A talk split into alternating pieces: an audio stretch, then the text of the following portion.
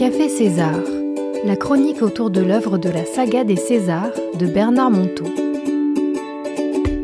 Bonjour à tous et à toutes, bienvenue sur Radio Bulle, votre radio de la jeunesse. Vous êtes sur le 93.6. Merci de votre fidélité, Myriam Besson avec vous, pour vous présenter un nouveau numéro de Café César.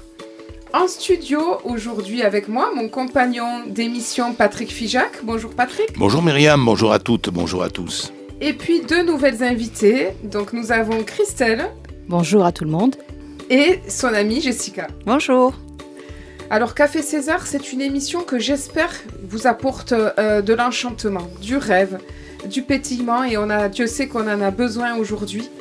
Et euh, donc cette émission nous permet de découvrir une histoire du vieux sage César. C'est un héros des romans de Bernard Monteau et euh, qui nous surprend dans des petites histoires. Et nous allons échanger sur ce qu'elle nous a inspiré. Cette émission, euh, elle est née avec mon ami de radio Patrick Fijac, euh, et c'est comme une évidence pour moi. Nous avions discuté, échangé à, à, propos du feuilleton radio César l'éclaireur que j'avais déjà proposé sur les radios. Et de mon côté, j'organisais depuis de longues années un club de lecture, et l'association des deux euh, ma passion pour cette, euh, cette sagesse qui me touche et mon autre passion, la radio, a donné naissance à cette émission.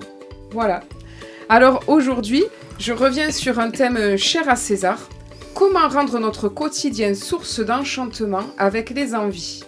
Et donc nous allons écouter l'histoire du jour. C'est un extrait de César l'Enchanteur à la page 122. Tout avait commencé un matin où le vieil homme avait décidé de consacrer sa journée aux courses et aux autres corvées administratives que la vie nous impose souvent. Drôle de bonhomme. Pendant des semaines, il notait sur une vieille ardoise d'écolier ce dont il avait besoin, ainsi que toutes les démarches à faire. Et un beau matin, allez savoir pourquoi, il se rasait de près, il enfilait des vêtements propres, il fermait tous les volets, car le grand jour était arrivé, le jour de la ville, le jour de la sainteté, comme il disait sur un ton moqueur. Quelle drôle d'idée d'appeler le jour des corvées le jour de la sainteté, m'étais-je une fois étonné. Le reste du temps, je fais ce que je veux. J'ai donc aucun mérite à être heureux. Mais ce jour-là, mon vieux, c'est une autre affaire.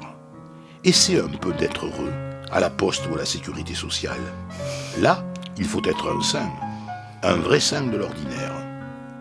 Nous avions donc quitté Sauveterre, et ce jour-là, j'allais apprendre que même la pire des circonstances est encore le meilleur moyen de jouer avec la vie. César tenait son ardoise sous le bras, la précieuse ardoise, qui comptait notre futur programme, notre futur calvaire pour une sainteté dans l'ordinaire.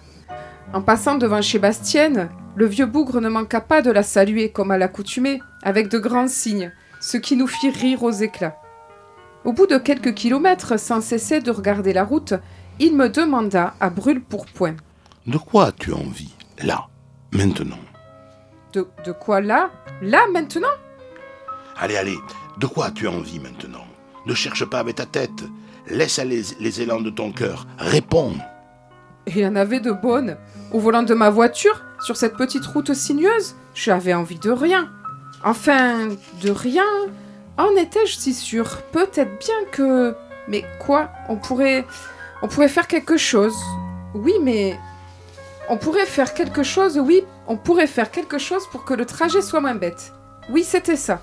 C'était ce temps mort du voyage que j'avais envie de vaincre. Tu sais, mon vieux, pour vaincre les temps morts, il faut seulement une envie qui nous mettra en vie. Contre l'obscurité, un seul moyen, à chaque instant d'ennui demande-toi de quoi ai-je envie? Et accomplis-le. Surtout, accomplis-le. Et le temps mort deviendra temps de vie. Toute la journée passa ainsi. Le moindre guichet et son préposé aigri. La moindre course et sa file d'attente agaçante. Bref, le plus petit temps mort devint pour César l'occasion de me pousser du coude en murmurant. De quoi as-tu envie? Bientôt, Devant la multiplication des preuves, une terrible évidence s'imposa à moi. Je ne connaissais même pas mes propres envies. J'ignorais tout des élans de mon cœur. Vide d'envie, je plongeais constamment dans l'ennui de tout.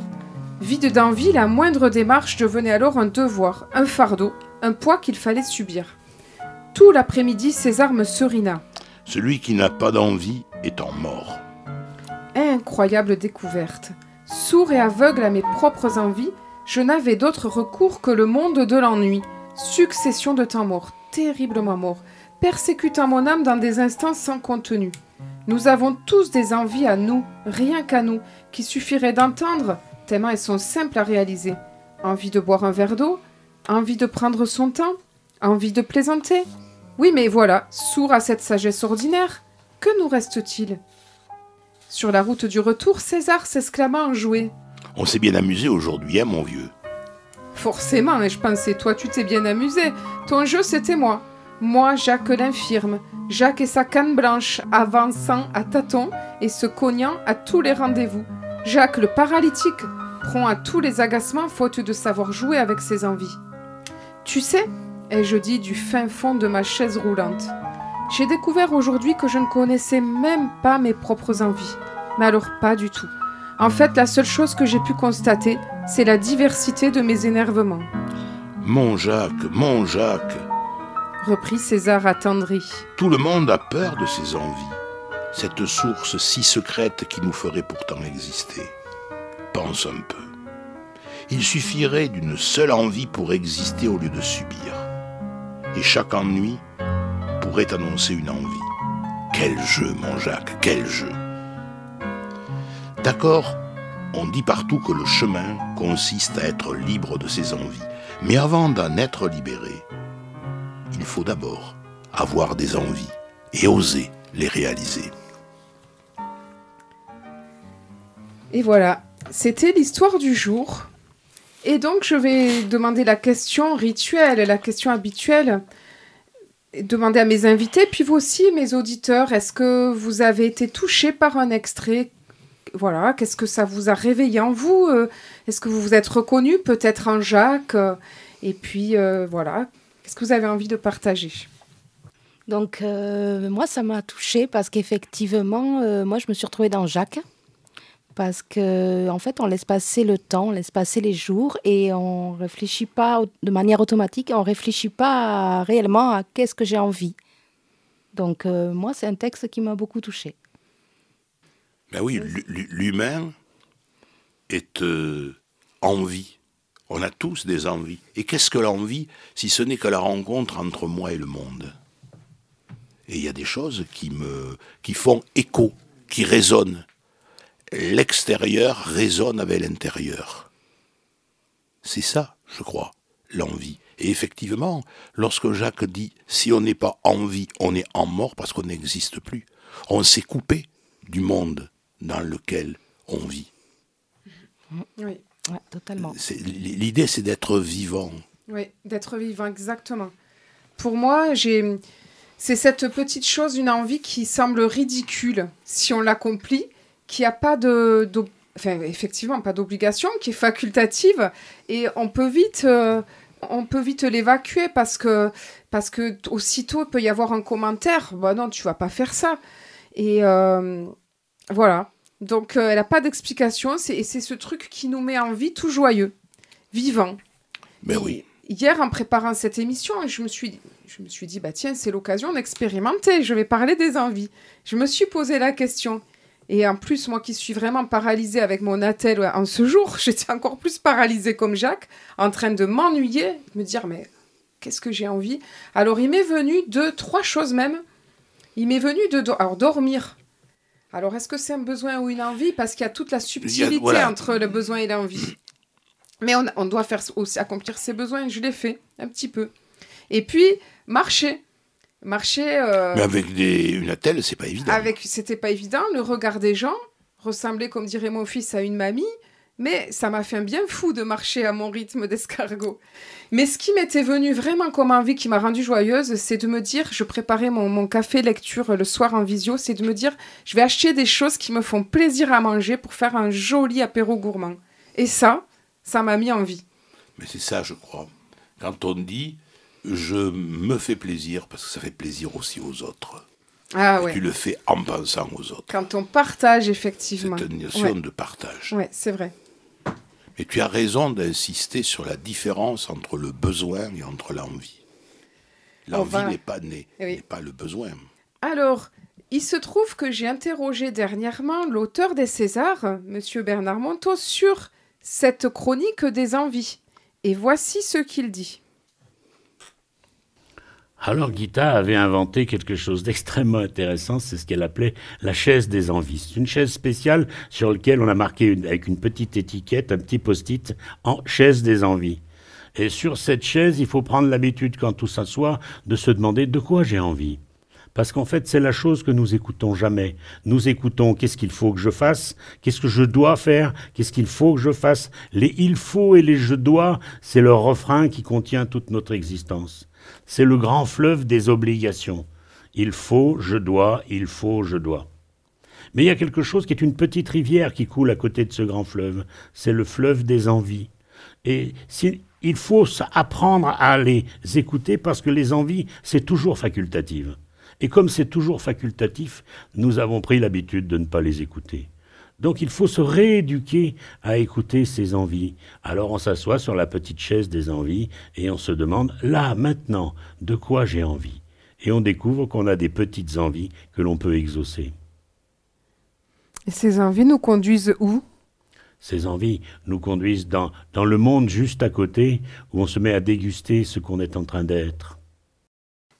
Et voilà, donc euh, attention dans cet art de vivre à la César, comme on parlait tout à l'heure des besoins, il y a vraiment cet équilibre à trouver entre les obligations, les besoins et les envies.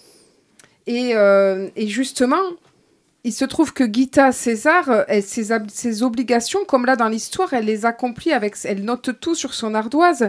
Et, euh, en fait, c'est un juste équilibre à trouver. C'est pas rejeter ses obligations du tout. Hein. C'est vraiment un équilibre entre obligation, besoin, envie. Et une obligation qui n'est pas faite, elle peut nous envahir, elle prend toute notre énergie. Et donc, il précisait aussi euh, dans le livre euh, César l'imparfait heureux que Gita, euh, elle avait besoin de toute son énergie pour créer et aimer, donc elle ne laissait pas une obligation l'envahir. Elle les faisait avec diligence et responsabilité pour gagner du temps, pour faire autre chose, tout ce qui lui tenait à cœur, bien sûr. Je crois que c'est fondamental, effectivement, laisser de la place c'est-à-dire que si j'ai des besoins, des obligations ou des envies non accomplies, je ne laisse pas de place dans mon cerveau. Je n'ai pas de place pour créer. Je n'ai pas de place pour être. Et donc, je passe mon temps à être dans un vide sidéral. Et c'est ça, je crois, le malheur de nos concitoyens, c'est bien celui-là. C'est-à-dire que on vit soit dans le futur, soit dans le passé. Et oui. oui. Jamais, ah, dans le et jamais dans le présent. Alors, et si nous expérimentions là maintenant, chers auditeurs, avec nous, ce petit jeu proposé, je vous pose la question et je nous pose la question dans le studio. Euh, puisqu'on n'a plus rien à dire là, on tourne un peu en rond, on s'ennuie. Alors, de quoi avez-vous envie là maintenant? On ferme les yeux, qu'est-ce qui nous vient de possible hein? Et puis, ben voilà, on le fait. De partager un verre entre amis un grand verre de bière. Ah, ben alors ça, par contre, on va devoir attendre après l'émission, c'est prévu. voilà. Je ne demandais pas forcément de répondre, hein, parce qu'on euh, n'a pas forcément le temps. Et toi, Patrick? Je l'ai dit, j'ai dit euh, un verre de bière. Ah, tu demandes impossible, là, on est voilà, c'est ça. Hein. Exactement. Et l'alcool est proscrit. Tu auras un verre d'eau. Un thé, c'est possible. Hein. Ah oui. Bon, alors ça. oui, il n'y a, que des envies de boisson. Tu vois, euh, c'est vrai qu'un verre d'eau, ça pourrait être un besoin. Mais un verre entre amis, c'est là qu'elle est l'envie. Mais ben oui. Comme tu disais tout à l'heure. Hmm. Quelque chose de partagé qui donne un moment de chaleur, de convivialité. Et si écouter ces petites envies redonnait du goût à sa vie? Et si nous n'avions qu'une seule manière d'être vraiment vivant, de réaliser ce qui nous met en vie, nos envies? Alors je vous invite cette semaine à expérimenter le jeu de la chaise magique évoqué tout à l'heure dans le petit extrait. Je vous le lis. Il suffit de prendre une chaise sur laquelle vous écrivez chaise magique. Et chaque fois que vous vous asseyez sur cette chaise, vous ne vous posez qu'une seule question. De quoi j'ai envie là maintenant? Écoutez la réponse qui jaillit en vous. Faites attention, car alors vous êtes obligé d'exaucer votre envie. Respectez toujours vos envies. C'était le petit jeu de vie de Jacques proposé dans César l'imparfait heureux. Je vous invite à y jouer cette semaine. Eh bien, ça y est les amis, c'est déjà le moment de se dire au revoir. C'était Myriam Besson avec vous pour Café César sur Radio Bulle 93.6. Je remercie tous mes invités d'avoir participé aujourd'hui, ainsi que notre ami Paul à la technique. Merci à tous. On se retrouve dès la semaine prochaine, même jour, même heure, sur votre radio de la Jeunée pour la suite des aventures de César. Et si vous souhaitez participer vous aussi à cette émission, on enregistre le mercredi à 17h. Eh bien, vous êtes les bienvenus. Contactez-moi à myriam.radiobulle.net. Au revoir tout le monde